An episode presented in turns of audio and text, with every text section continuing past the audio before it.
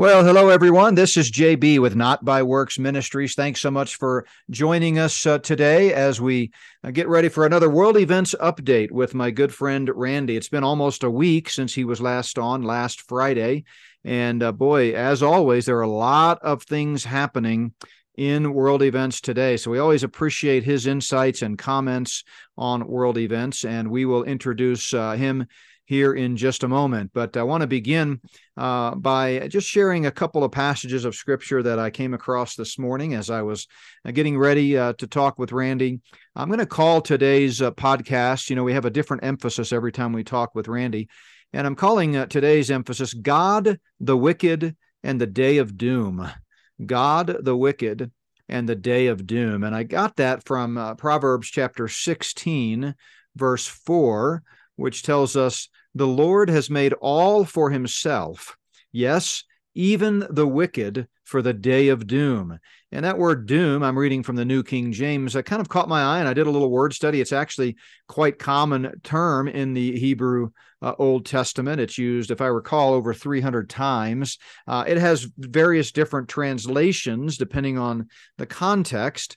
Uh, for example, that Hebrew word doom can mean calamity, disaster, distress, injury, mm. misery, trouble, misfortune. And i think you get the idea. All of those are kind of synonyms. And and depending on the context they can kind of certainly be a harbinger of tough times to come. And so what we read in he in proverbs 16 4 is that there is a day of doom coming for the wicked and uh, Proverbs later, elsewhere in Proverbs, goes on to say, The fear of the wicked will come upon him, and the desire of the righteous will be granted. When the whirlwind passes by, the wicked is no more, but the righteous has an everlasting foundation. That's from Proverbs chapter 10, verses 24 and 25. So we see this contrast, of course, in Scripture, uh, thinking of God's uh, big picture plan of the ages, that ultimately the wicked, all unbelievers, will stand before the great white throne judgment, and God will bring a day of doom, a calamity to all of uh, Satan's minions and those who refused to receive the free gift of eternal life and be saved from the penalty of sin. Job, when he was uh, responding to one of his uh, friends, so-called friends, uh, in the book of Job, in this case it was Zophar, and Job is responding to Zophar's uh, speech, and he says, "quote." For the wicked are reserved for the day of doom they shall be brought out on the day of wrath. So we've talked a lot uh, here at Not by Works Ministries and written a lot about the, the coming day of the Lord's wrath, which is that seven year period following the tribu- following the rapture of the church. And uh, it's variously referred to as the overflowing scourge or the 70th week of Daniel. Jesus called it the tribulation and the great tribulation. It's called the time of Jacob's trouble. It refers to that seven year period following the rapture that uh, really where this this cosmic struggle between God and Satan comes to a climax. And and so when I'm talking here about God, the wicked, and the day of doom, I'm sort of summarizing the end of the story. And uh, if you have not had a chance to listen yet to our Tuesday night podcast or watch the video. Uh, Tuesday night, as you may know, we kicked off uh, Prophecy Night with Not by Works Ministries, uh, uh and it's going to be an ongoing affair every Tuesday night from six to seven thirty. And we had a fantastic uh, launch to that new uh, ministry, and I talked a lot Tuesday night about the beginning and the end and the big picture plan of the ages that God unveils in his word. And so uh, I just was encouraged to be reminded about this coming day of doom because so much of what Randy and I talk about uh, portends to difficult times ahead if the Lord tarries is coming. And we might begin to get discouraged and we might begin to to think, wow, you know, why are we having to suffer so much? By the way, this Sunday at our home church there in the Denver area, Plum Creek Chapel, I'll be uh, preaching on suffering from Acts chapter 22 as we continue our study through the book of Acts. But uh, it's easy to get distracted by suffering. Uh, and uh, by the way, I it just occurred to me I actually talked about suffering on the podcast that uh, is going to drop later today with uh, David Fiorazo on Stand Up for the Truth. So I encourage you to check that one out as well. but as we focus on suffering, it can be discouraging, but we need to remember who wins in the end. And we need to remember, as uh, Peter tells us in Second Peter 2 9, that the Lord knows how to, de- how to deliver the godly out of trouble or temptation and to reserve the unjust under punishment for the day of judgment. A day of judgment is coming at the end of the book of Job, or near the end, Job gives his sort of summary defense of, of all that he's been uh, discussing with his four uh, objectors there. And he says this For what is the allotment of God from above, and the inheritance of the Almighty from on high?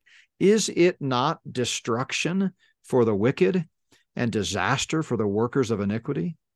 And Paul tells us in Romans 9 that God has prepared those vessels of wrath for destruction.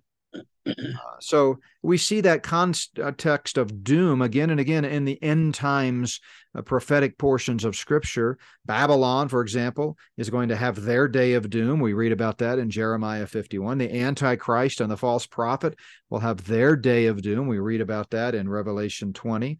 So, uh, God, the wicked, and the day of doom. We understand God is working out his plan.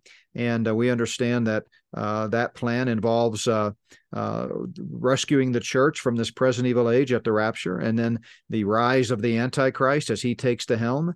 Uh, and it involves wars and rumors of wars, as Jesus talked about.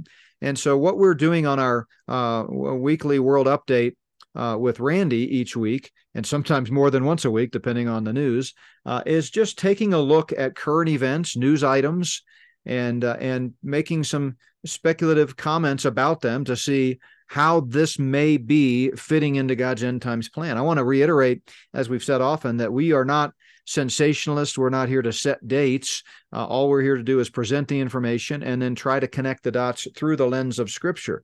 We don't have any secret inside information of dates. Uh, but I tell you what, Randy, as we get closer and closer to the return of the Lord, things are really heating up. And as I've said often, if things are heating up on earth, it means they're heating up in the heavenlies.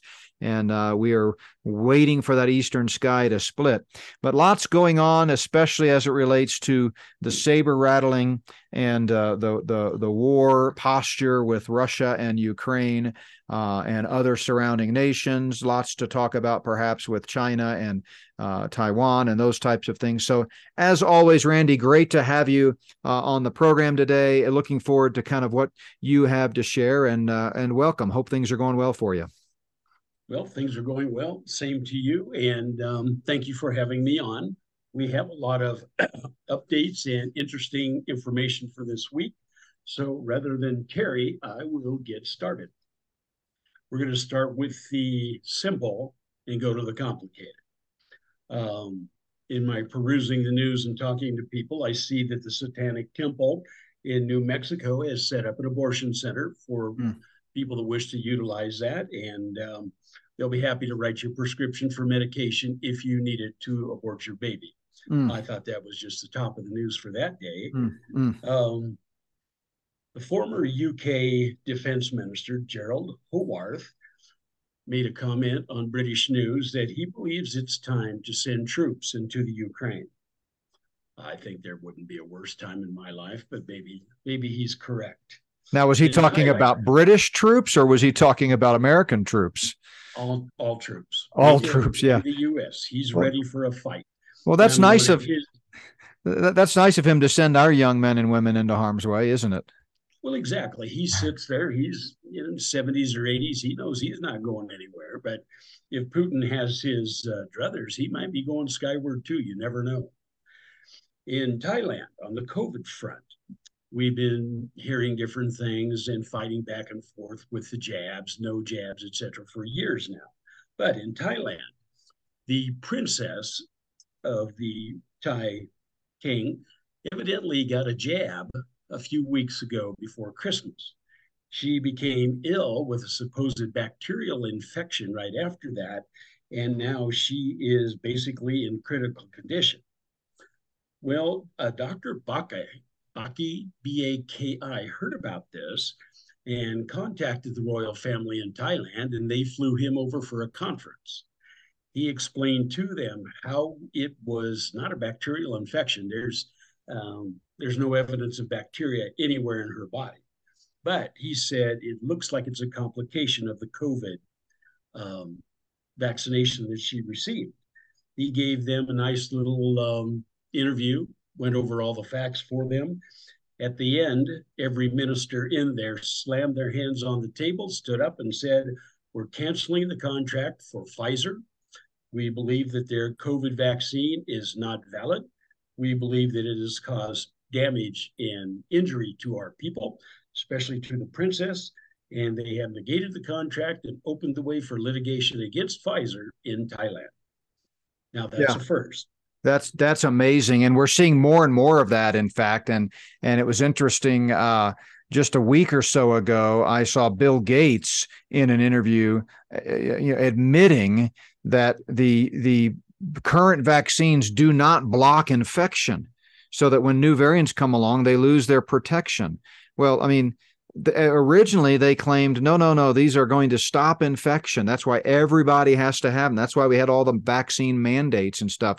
But now, you know, the truth is coming out, and those people that were persecuted for for speaking the truth early on during the pandemic are being vindicated. And even the the U.S. is now uh, announcing the end of the emergency declaration that President Trump issued on Friday the 13th, April 13th, 2020. So, uh, you know, it's it's definitely the tide is turning but I would not get your hopes up because I believe that this is intentional on their part. They're sort of setting the stage for what they know is going to come next.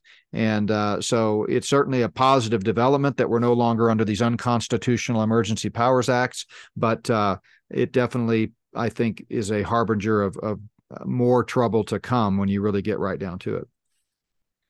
Well, I think it's great news for what we've already known, but now we know that there supposedly to Bill Gates there will be another um, pandemic of something, maybe COVID related, maybe something else within the next year or two. So my question is, are we going to have to go through all of this again, or are people going to take a long look at it and go, "We're just not interested. Thanks, but no thanks." And so it'll be interesting to see just how much Mr. Gates, Mr. Klaus Schwab, and the rest of them, how much influence they have, or if they basically burned up that little bit of credibility they had and people are just not going to go for it. Yeah. The world is getting to be aware. Yep, no doubt. On our favorite, on our favorite financial uh, scene, the BRICS countries, which is Brazil, Russia, China, India, South Africa, Saudi Arabia, and there are a couple more that are getting involved. BRICS plans on having their own currency in effect in August of 23. They are working on it diligently and they believe that they will have it totally done by then. And then they will have no need for the American dollar whatsoever. So we have seven months in which to anticipate them doing that. Uh, I wanted to talk to my banker this morning, but he was busy because I know they've all had their training for the CBDC, and I want to see where he's at as far as that digital currency goes. I'm going, have you had your training? When are they going to institute it? But unfortunately, he was busy, so we don't know what his thoughts on it right now are. Yeah, um, and let me chime in on the CBDCs, the central bank digital currency, because we need to remember that that's just one piece of a larger puzzle. They're going to use the digital uh, you know currency uh, in conjunction with a digital ID to roll out full spectrum planetary control. And I, I, have said several times recently when I've been asked on different interviews that I think it's going to be tough for them to, you know, 100% roll out the global digital currency globally um, in every corner of the earth prior to uh, the rise of the Antichrist. But I believe it's definitely setting the stage for that. And they could be at 70 to 80% so that by the time the rapture happens and then the Antichrist takes the helm uh, with the signing of the seven year treaty with Israel, uh, he, it will be very easy for him to then fulfill Revelation 13 and take over complete control of the world because by that time, most countries will already have signed on to a global currency, a digital currency. So um, it's really interesting. I mean, people have to be able to nuance what's happening and and and not think in strict all or nothing terms. It's definitely a, a trajectory that is not good. I've spoken about it extensively. We have a couple of videos on our site about CBDCs. Um, and but remember that's just part of the puzzle. The bigger issue is when we all have to carry these digital ids in our smartphones and you will have to have one whether you have a smartphone or not. And at that point they will be used for everything buying selling traveling medicine doctor's appointments obviously any type of banking and means of exchange. And i've said before randy you know whatever you do don't sign on to that now you'll you'll have to suffer for it. You know they'll make it extremely difficult. Um, you know it's kind of like right now. It's very difficult, frankly, for people that are engaged with culture and have you know public ministries like Not by Works Ministries, for example, to completely go off the grid. Could we do it? Yes. And we're prepared to do that when the time comes. But it will be a sacrifice because no longer will we be able to do podcasts like this. No longer will we be able to reach people with email and, and discuss and answer questions. No longer will we be able to do conferences and you know share messages uh, on Facebook and those types of things. So it can be done, but uh, for now, you know, we're taking you know the devil's tools and the tools that the luciferians are going to use someday to roll out a full spectrum global control and we're using them for the lord's glory uh, when the digital ids are rolled out and digital currencies to me that's a fish or cut bait moment when we will have to i believe whatever the cost uh, draw the line. It kind of like the vaccines. For me and my family, you know, that was a line in the sand. I would rather uh, face execution than take the vaccine. There are fates worse than death, and I was not about to do it. And I think you know that decision is being vindicated uh, now. Um, and I always like to interject before I throw it back to you, Randy. Whenever I mention the vaccines, I inevitably get uh, responses from people that say, "Well, I took the vaccine and I didn't have anything bad happen. Well, you should be thanking the Lord for that because there were some batches and lot numbers from the manufacturers that were not tainted and were not part of the depopulation uh, scheme of the Luciferians. And, uh, you know, if you were part of that, uh, then then you dodged a bullet. Um, but the facts do not lie. The numbers are overwhelming. The evidence is incontrovertible. These are the death shots, no question about it. So you should not play, you know, Russian roulette with uh, these uh, these vaccines. By the way, I think that's the reason why mo- most major sports figure, you know, institutions like the NFL, um, you haven't seen large numbers of athletes in the public eye dropping like flies. Now we had the the one player from Buffalo uh, who had the heart attack, and you know, which is very common. It's an exponentially increasing side effect, myocarditis and other heart defects from the vaccine.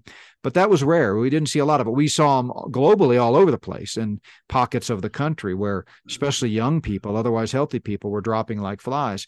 But I believe they intentionally uh, gave uh, you know public figures either a placebo or faked the shots. I mean, we know we have t- eyewitness testimony from uh, Europe that most of the UK and EU, broader EU members, uh, prime ministers and leaders, uh, did not get the real thing. That that came out about three weeks ago. You can search for that.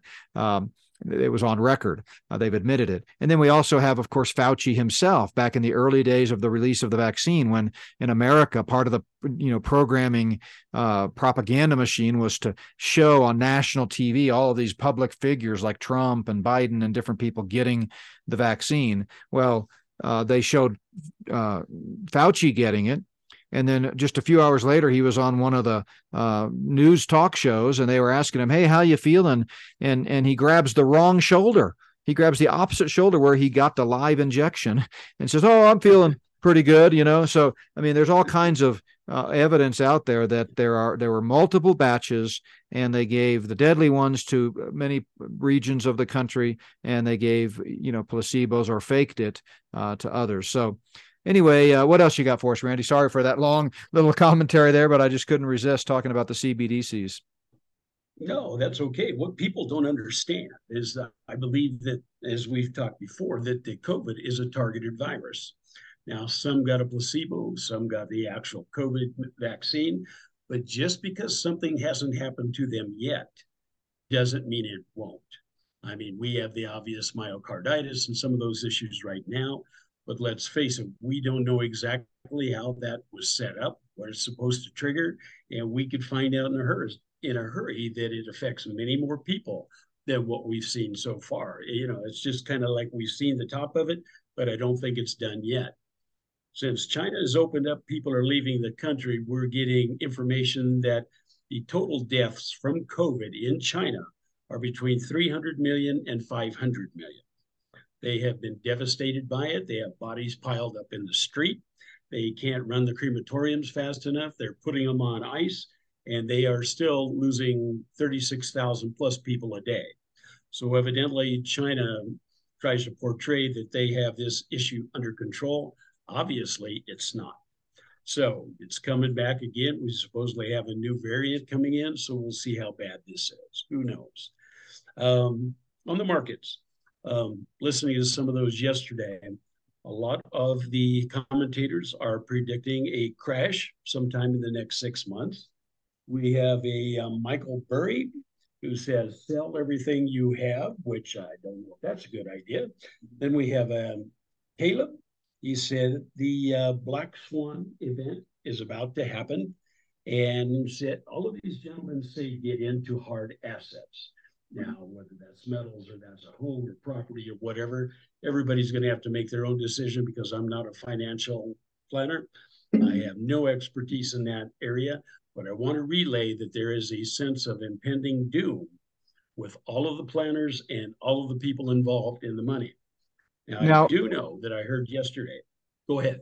Uh, well, I was going to before you move on to that uh, for for our listeners who may not know the term, explain what a black swan event uh, is?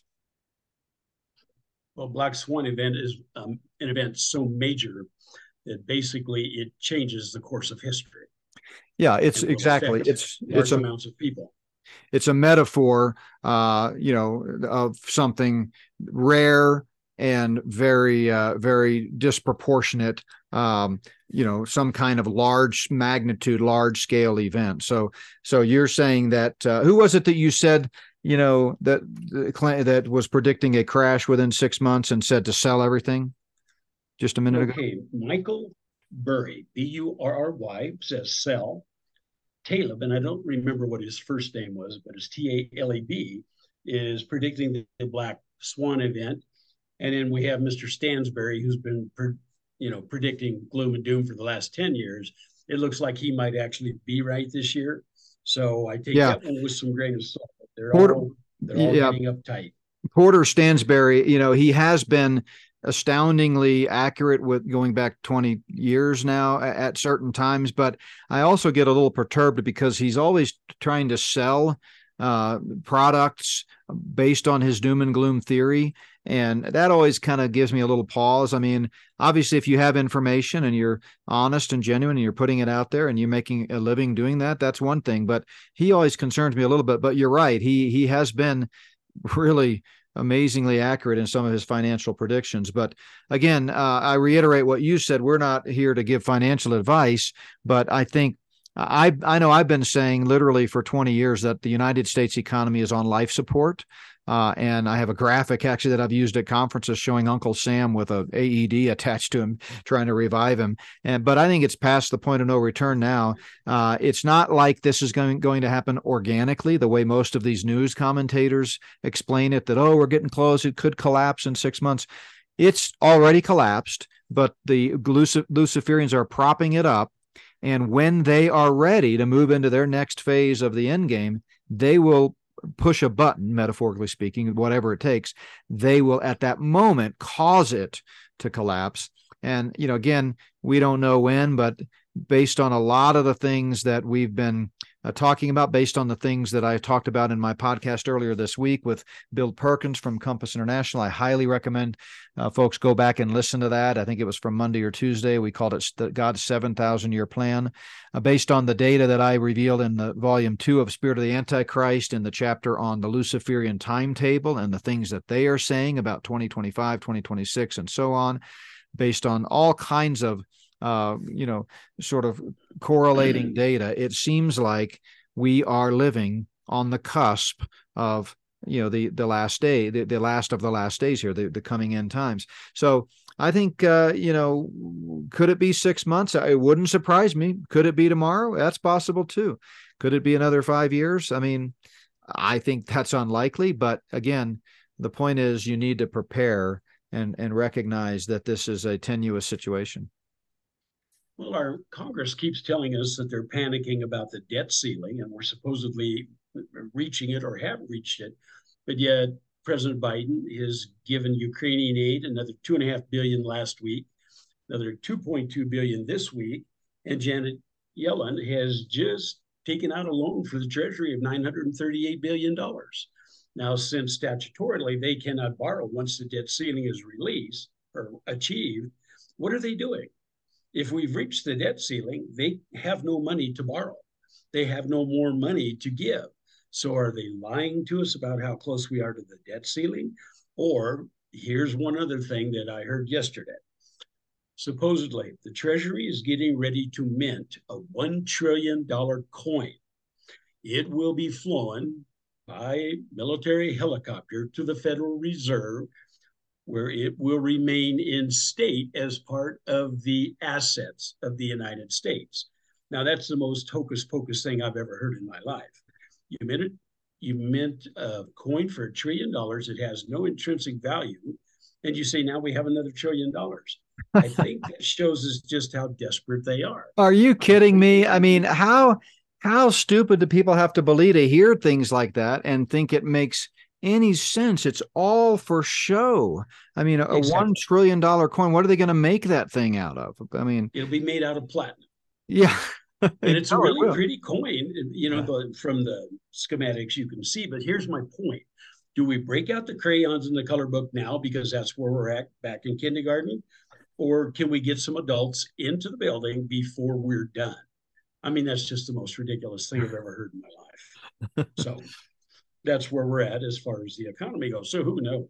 But the thing that I read the last couple of days they're having some pretty massive explosions out in Oregon and in Washington. These are not related to quarry dynamiting. Uh, these are not related to earthquakes. They don't know what they are. But uh, one generated a two as far as magnitude on an earthquake scale, and nobody knows what's causing it. Uh, one of the couples they interviewed said we heard a huge explosion. We went out, and part of our yard was gone. So, yeah, let, let me hope... let me chime in on that because uh, I mentioned Tuesday night that we've got about 16 categories that I've sketched out that we're going to be talking about over the next few months if the Lord doesn't come back at our Tuesday night prophecy night with Not by Works Ministries. And one of those is how the stage is being set geologically. And when you when you refer to those explosions, I called up my my notes, my kind of working notes here as I uh, sketch out these plans, and I put in parentheses you know, earthquakes, strange noises, strange explosions, and strange trumpet sounds. Now, it would be really insightful, I think, for listeners to go back and do their own research on how, over the last 10 or 15 years, especially, there have been these bizarre reports of trumpet sounds and you know uh, loud explosions coming from underground that people cannot explain. I mean, these are documented in mainstream newspapers and media reports, local news, people calling 911 in the masses because they heard these explosions. The emergency personnel come out, they can't find anything, they don't see any evidence of it. And to me, uh, it, it's just another example of you know the earth groaning and as part of the spiritual climax that we're headed to. Uh, now, I realize the the site, the, example you cited had you know uh, an explosion and a crater and things like that. There's a lot of that going on too. But the point is, the stage is being set geologically, and this is just one more example. Well, definitely. And the thing is, if anybody knows anything about earthquakes, the Cascadia subduction zone is right off the coast of um, Washington and Oregon. Yes, that's where it's at. And so, if these are somehow related to earthquakes and they just can't pinpoint a fracture zone yet, I would be very concerned because there's getting to be a lot of them. They're getting bigger. And so, there is something happening there that people need to take a close look at, yeah. especially since we had the transformers damaged out there around Christmas time. Definitely something going on in that area that is just not normal. No doubt. All right. On to the good news. We'll start with China because that's the lesser of two evils right now. Um, uh, China has again stepped up their uh, military presence around Taiwan. For a while, they were using four or five planes, maybe a ship or two. Uh, day before yesterday, they're back up to 34 aircraft plus additional um, ships in the area. And they're getting pretty gutsy because they're going over the median line, which cuts the strait in between Taiwan and China in half and they're they're they're doing it more often. They're really starting to challenge Taiwan, and basically China wants to do this. They want to do it fast. They want to do it peaceably, but I don't think that's going to happen. But the straits and the South China Sea between February and March again give them a calm period in which they can move. If the Russians would in fact move in the next couple of weeks, I think China would take full advantage of everything they could there. Our North Korean friend said yesterday that he doesn't want any help from the West and he's ready for war. And I believe he means Japan and South Korea. All of the missiles that he's testing are basically aimed in that area. I think he's got them in their target and I think he's ready for them. So, China, North Korea, I think we're going to see them probably move at the same time. Now, on the Russian front, this is where it gets really dicey. Vladimir Putin held his speech yesterday, which we knew he was going to do, just not when, but his great patriotic speech basically said, We again, after 80 years, have German tanks on our border. Just on and on, going against the Nazis. I mean, you need to listen to it, but the man is serious. He is prepared to launch an invasion or a, a greater attack, whatever, his uh, defense minister, Oleksiy Reznikov, says it will begin by February 24th. Now, that gives us three weeks, so who knows? I mean, there's a lot of things that can take place in between now and then. But we now have 500,000 troops that are moving, another 200,000 troops that are north of Kiev, waiting to see if there's any response from NATO as far as Poland, Estonia, Latvia, Lithuania, and they're ready to move in either direction if they have to put put a blocking move in there to prevent any counterattack by NATO or U.S. forces. So go back to what you said about what that defense minister was. That a German defense minister or no, a, this is the Russian is the Russian defense okay. minister uh, minister Oleksiy Riznito, Reznikov, sorry. Yeah. Hard to pronounce some of these names. Sure. So this will take place by February. 24th. By February 24th, which is, you know, kind of in line with what a lot of experts have been saying about the the drum beats there. Um, I find it fascinating that, that that Putin was sort of conjuring up uh, thoughts of of World War II and referencing the German tanks and just sort of, you know, there's just a lot of rhetoric there that is clearly headed in a direction that is not favorable for the world if he if he convinces himself that this is uh, kind of the reincarnation of, of, Stalin or a reemergence of of a, another Hitler style attack that he has to defend, uh, you know, then then yeah, this is this is definitely just more more evidence that you know we are we are living in unsettling uh, times. Will it happen? And you know, by the 24th, who knows? Um, again, we're not here to set dates. We're just here to present information. And by the way, I so appreciate Randy the way you diligently kind of harvest the data and obviously screen out some things. I mean, you probably screen out twice as much as you actually present because it's you know you don't find it to be credible. But uh, but anyway, what else have you got about Russia? Well, okay. As far as Russia goes, they are well supplied. Uh, Putin has an 82% approval rating, highest he's ever had. His forces are on the ground, their morale is good, and they are marching. Now, they're doing it slowly, but I think what he, he has another surprise for him, and I think there will be another attack force coming up around Crimea into Odessa. I think he's going to do an amphibious landing there to crush that part. That way, Crimea is going to be protected. Since Zelensky keeps saying he's going to attack Crimea, I would say there are zero chances of that happening. Now, basically, Putin has said he wanted everybody in place on February 1st. He wants this war over by August. That's seven months. So what's concerning is um, everybody says, oh, he's going to be very slow, very methodical. For him to move across Ukraine and take it so the way he wants it, he's going to have to move with lightning speed. And since Russia is or Ukraine is now frozen, well, we can anticipate this could be a fairly fast move. Now, remember, tactical nuclear weapons were given to the unit commanders two weeks ago. They they need authorization from Putin to use those. If they deem it necessary for the survival of their company, they can use them. Which, you know, you kind of hope you have stable commanders and nobody gets a hold of the launch codes. But, you know, it, it, that makes it dicey. No country has ever done that. So he's relinquished control for the tacticals, but he still has the ICBM codes and everything. He will handle that. But the tubes are open on the ICBMs. We still have that frigate off the East Coast manned with the uh, Zircon missiles. We still have the Russians and the Chinese out in the Pacific Ocean. And there's rumors that there could be something happening around Cuba and Venezuela also.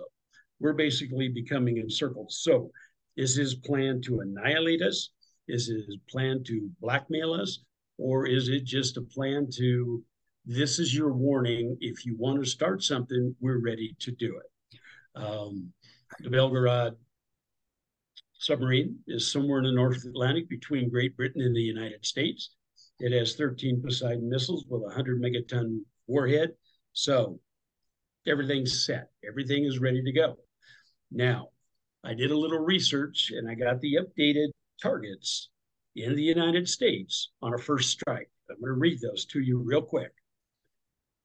On a first strike, it will be Kitsap Naval Base, Oregon, Malmstrom Air Force Base, Montana, Hill Air Force Base, Utah, Minot Air Force Base, North Dakota, F.E. Warren Air Force Base, Wyoming, Elmendorf Air Force Base, Alaska, Peterson, Schriever, Buckley, and Fort Carson, Colorado. Kirtland Air Force Base, New Mexico. Offutt Air Force Base, Nebraska. Whiteman Air Force Base, Missouri. Barksdale Air Force Base, Louisiana. Washington, D.C. in its entirety. Uh, transmitter Cutler in Maine, that is a communications center. Kings Bay Naval Base, Georgia. Hawaii, Pearl Harbor, Hickam Air Force Base. The Guam is also on the list. Now, from launch, using regular ICBMs, it takes 30 minutes from Russia to the United States. The United States will be able to determine a launch has occurred, but they will not know the destination for at least 10 to 20 minutes. It takes 30 minutes to get the bombers off the ground. It takes five minutes to launch the ICBMs. The submarines can be launched at any time. So we don't know what our response would be. It is still the position of the United States. We will not launch on warning. Now, I'm hoping they change that because things have changed since Clinton wrote that many, many years ago. Now, yeah, let me let me interject. Let me interject on that. So, yeah, we're talking there about PDD 60. I've actually got uh, a PDF of that official government document. There, it's still up. You can link to it at one of the .gov uh, sites. Uh, but that's the uh, uh, kind of the change in nuclear strategy that says we will wait to absorb a first strike, but prior to launching in retaliation. And the the rationale, at least ostensibly behind it, was that you know we don't want to mistakenly retaliate on something that turns out to be a mistake or it wasn't really a launch. And so we want to be sure that we've really been hit before we retaliate. But anyway, it definitely is part of the Luciferian uh, agenda all along. And one of the things that I wanted to go back to is your comment uh, about the you know the fact that these whoever has the launch codes could be some crazy person i think that's the the unknown here i mean I the older I get and the more I research the Luciferian conspiracy, the less I believe that things happen by accident or, or organically. Uh, but they do sometimes happen that way. Most of it, I think, is is staged or set up, or they may make it appear like some lone wolf made a did something stupid, but really it's uh, it's it's it's kind of orchestrated in some way. But that said, you still cannot dismiss entirely the notion of a complete you know just psychic you know breakdown or some something that somebody does that even the luciferians don't know about or or are surprised about. And of course the more they put their pe- people and their systems in place and the more they're kind of getting ready for the move into the next phase the the the higher the percentage is that there could be a, a mess up or a mistake or something that you know somebody does. So I uh, now I want to comment on the list. I've seen that same uh, some of those same uh, uh bases that you just rattled off uh, from your sources uh, as well. I actually talk about Malmstrom and Minot both. I think in Volume Two of Spirit of the Antichrist and some of the role that they played in in some of the past things, paranormal things that have happened. But uh, the reality is, and, and a lot of experts have been, been saying this for 20 years, that when the Luciferians are ready to bring down America, it's definitely going to be a hot war, World War III, but they're not necessarily, with the exception of DC, as you mentioned, going to try to destroy our cities and our infrastructure. There's time enough to destroy the people and depopulate our country later, uh, and they're already doing that.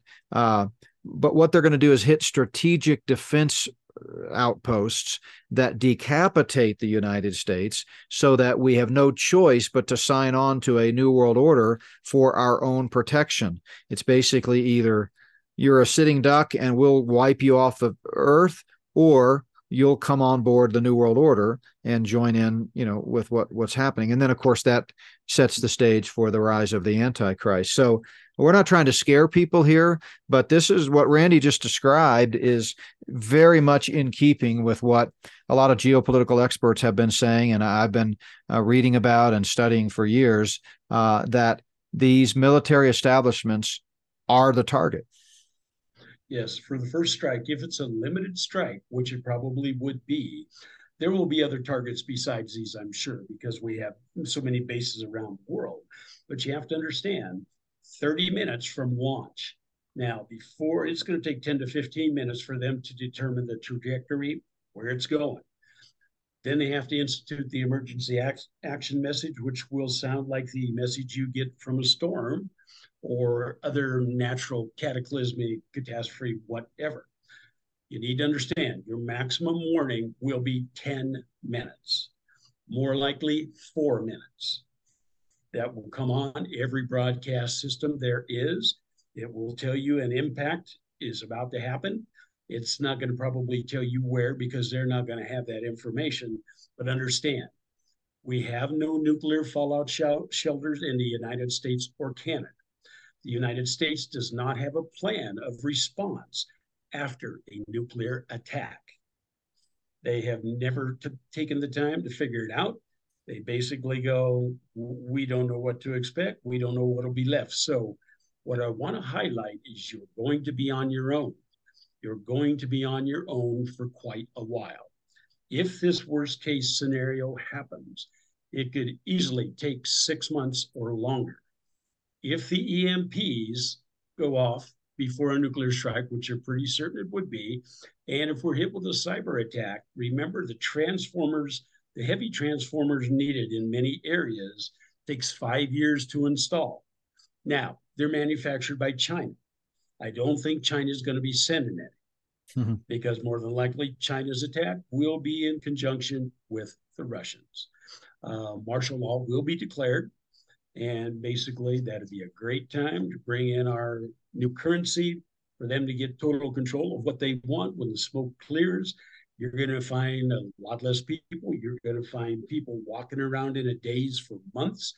Um, as a firefighter, I can tell you what burning flesh, what dead flesh smells like, but I cannot relate to you the horror of what this is going to be like. There is no way to describe it. Yeah. Um, uh, so better off for the dead than the live. Yeah, no question. And again, you know, we're not saying, you know, head for the hills, the sky is falling, uh, but we are saying the sky is going to fall. That's biblical. We know that's happening. Uh, it's just a question of when. And and what I've come to believe, and as I've outlined in my two Spirit of the Antichrist books, and again, if you're just new to the program or just uh, kind of signed on with Not by Works in recent weeks, you can go to spiritoftheantichrist.org, spiritoftheantichrist.org, and you can check out uh, all of the information in that two volume set. But what we are saying is that it is going to happen at some point. Will it be in our lifetime? Uh, frankly, uh, you used to going back, you know, years in ministry. I've been in ministry 35 years. I would say that, you know, will this be in our lifetime? Now I've gotten to be where I'm so confident that these types of things are going to happen in our lifetime. It's more a question of is it going to happen this decade? You know, that that's kind of how I feel. Again, I'm not a prophet. I, I clearly could be wrong. Uh, I hope I am wrong. I hope that uh, the Lord raptures the church today, that would be wonderful. Uh, but I hope if he delays his coming, that uh, you know we have you know many more decades of normalcy for our children and grandchildren to you know and i use normalcy with air quotes because you know very little is normal anymore but at least we you know won't have this type of devastation that we know they're planning on uh, i hope that happens for decades but the fact of the matter is you know all signs point to a culmination of these uh, these events. Now, I've said many times we don't know how much more they feel like they need to do. They being the Luciferians to set the stage. They're working behind the scenes. Um, are they targeting 2025 and 26 like they say they are? And will they succeed? We don't know. Will they run into some stumbling blocks? Will the Lord intervene? Remember, the Lord is the ultimate arbiter of the timetable. He may say, Nope, I'm not ready. Let's push it back another 10 years. We don't know. But uh, the fact is, we need to be we need to be ready. Uh, one other piece of information that caught my attention this week, Randy, in that kind of I think undergirds this notion that there is a prevailing sense of nuclear missiles being targeted toward the United States is that uh, Donald Trump, who's of course running for president again, uh, was on the campaign trail and he gave a speech in which he promised to build a, a nationwide canopy over the entire uh, country uh, to that would insulate us from any incoming missiles. Now, apart from the science of that, uh, I mean, Trump, Trump, of course, is known for his wild and grandiose, uh, you know, declarations that have no basis in truth. Uh, nevertheless, uh, you know, I think he he made promises in his first term, like he was going to put up a wall, which never got put up. He put up pieces of it to make a pretense of, yeah, we're we're going to do this.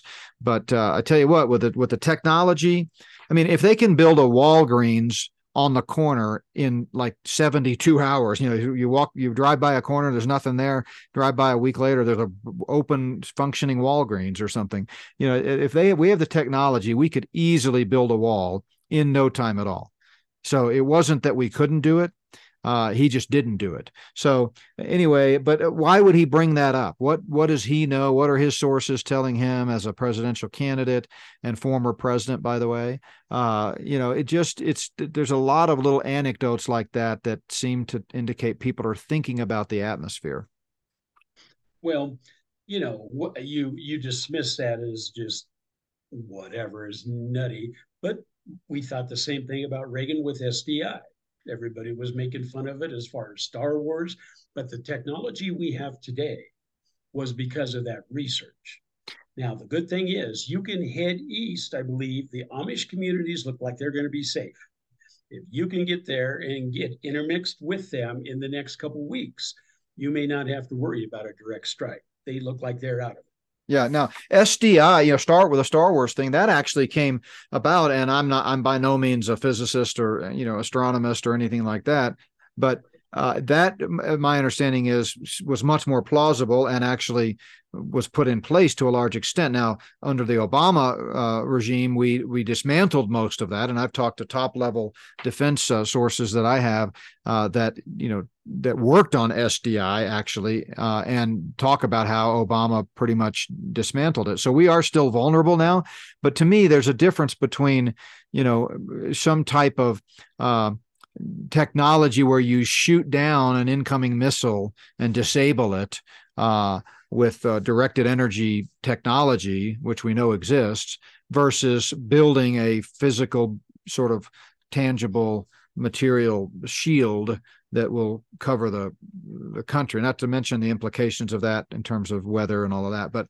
who knows? Uh, the my only point was uh, I don't know enough about it to critique it necessarily, but it was just interesting to me that there is more talk of some type of need. You know he he created star war i mean he created the us space force. That's very recent. That's been in the last five years.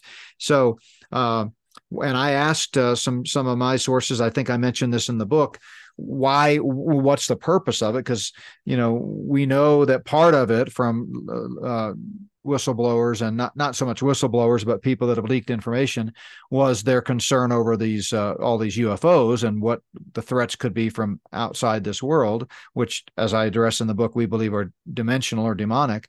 But this gentleman that I talked to said it's also because you know we we know that the next battle is going to be waged through intercontinental ballistic missiles and we need to have technology available in in the stars so to speak to to deal with it. So there are a lot of precinct reporting so to speak that indicate people are concerned uh, about some type of nuclear attack uh, and all we're doing is sort of sh- showing you that that sounds legitimate yeah.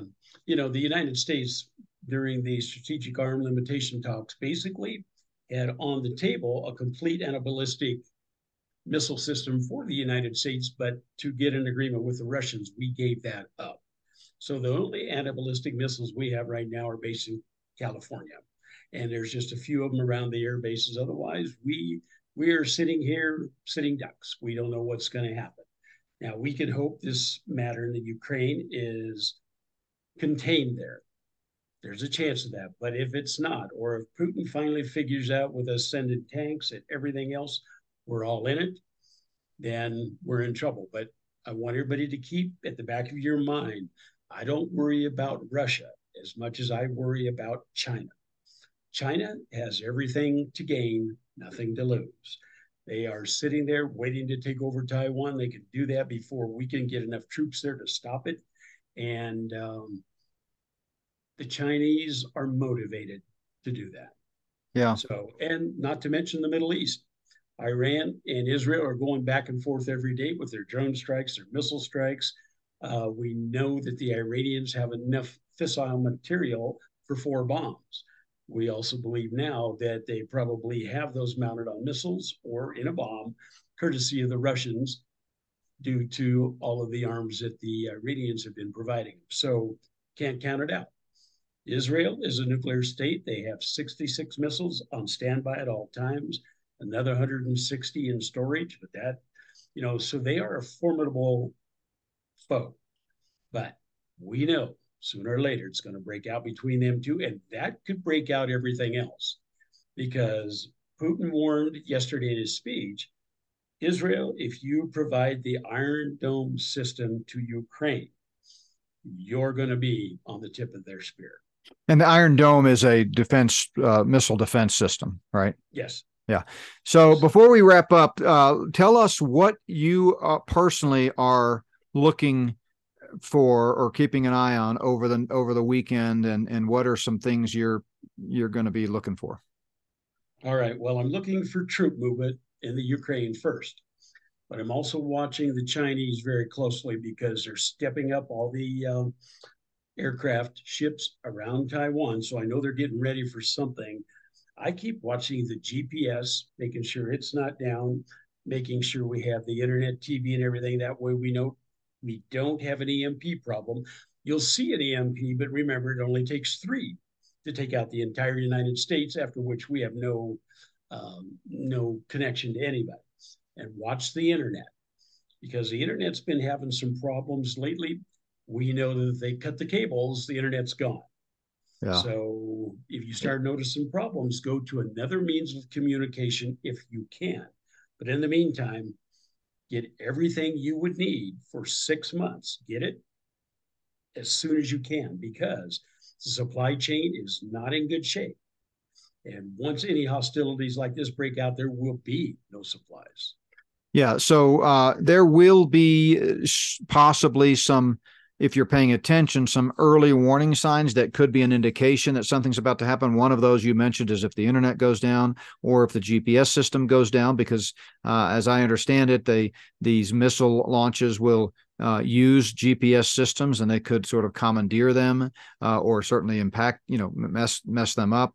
So they're just things to be paying attention to. And remember, Proverbs 22 3 says, The wise person sees trouble coming and prepares for it. So be wise. Well, Randy, thanks so much for for joining us today. We'll be uh, eager to see what does unfold in the next week and look forward to talking to you if the Lord doesn't come back again uh, next week. I, I want to close out uh, by just asking for your prayers for uh, me and Wendy and our family. You know, as the Lord expands the reach and the audience of NBW Ministries, uh, we are seeing an increase in uh, spiritual warfare and satanic attacks. Uh, my father actually sent me a quote uh, this morning. My dad and mom and dad are just, you know, uh, godly Christian parents and uh, some of our biggest uh, fans and uh, supporters. And my dad's a great counselor of mine. but he sent me a, a quote from John A. Shedd, an author and professor, in a book that he wrote back in 1928 called "Salt from My Attic." But he said, "quote A ship in a harbor is safe." But that is not what ships are for. And uh, at Not by Works, we left the harbor a long time ago, and we've been out there uh, proclaiming the truth, uh, proclaiming the gospel. And the gospel certainly is, uh, you know, something that Satan wants to blind men's hearts to. Second Corinthians four four, and uh, we just believe as we get closer and closer to the end times, especially with the uh, popularity of our books, uh, which just continue to be bestsellers, uh, the Spirit of the Antichrist books, and then you know, new opportunities. You know, between now and May, we're going to be speaking at several conferences across the country, uh, and and and as that happens, we see the attacks intensify. And so, uh, you know, we're not scared by any means because we know the Lord is in control. But at the same time, we know that the, according to Ephesians 6, the spiritual battle that we are engaged in, one of the key weapons in it is prayer. And so we're just putting out a call to, for people to pray for our family, pray for traveling safeties as we travel, pray for the Lord's protection as people try to discredit and uh, to uh, harm and injure our ministry. Uh, people, uh, you know, we get we're getting an increase in strange calls and hangups. We're getting an increase in um, cryptic emails. Uh, you know, we we just we can't you know, speculate and i'm not trying to be sound paranoid here although i've i've often told people i'm so paranoid i think the people in front of me are following me but that just comes from 15 years of you know almost 20 years of studying uh, the luciferian conspiracy. But uh, but so I don't mean to sound paranoid, but it is a reality. So pray for us. Uh, lots of great podcasts out there this week. I mean, it's amazing. It just was one of those weeks where several scheduled, you know, interviews just all happened at the same time. So we've got three a podcast, and there should be a fourth one that drops today from Prophecy Watchers, where Mondo Gonzalez and I have these short, uh, sort of roundtable discussions uh, in a similar style to Joe Rogan and talk about the rapture. Mondo is just a phenomenal interviewer and, and extremely intelligent uh, uh, prophecy expert. And so we have several of those out there now that dropped this week. One called The Imminency of the Rapture, one on How Many Raptures Will There Be, one on The Myth That Refuses to Die. Then we did an interview with uh, a biblical group called Biblical Citizens Let's Roll out of San Diego, a live or a radio interview that's now a podcast called Strange Times and Dark Powers.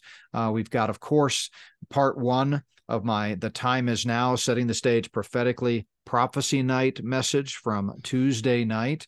Uh, and then, we, as I mentioned, we've got the one with Bill Perkins of Compass International. All of these this week. And then don't forget, of course, in addition to this podcast today with Randy, we've got the Stand Up for the Truth uh, podcast, which uh, we also recorded live today. That's a live radio show. And uh, that one was called The Rise of Anti Christian Sentiment, Persecution, and anti-Semitism. So, anyway, check all of those out. Please pray for us. Keep us uh, keep in touch. Let us know if we can do anything for you.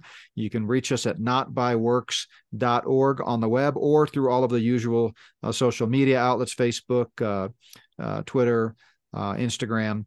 And uh, if we can ever do anything, let us know. Until then, we will be back on again Sunday with my live stream from Plum Creek Chapel. That's at nine o'clock as well as 10 uh, 25, 10 20, something like that on Sunday. But you can go to notbyworks.org and click on live stream. So God bless everyone. Thanks again uh, for listening, and we will see you next time.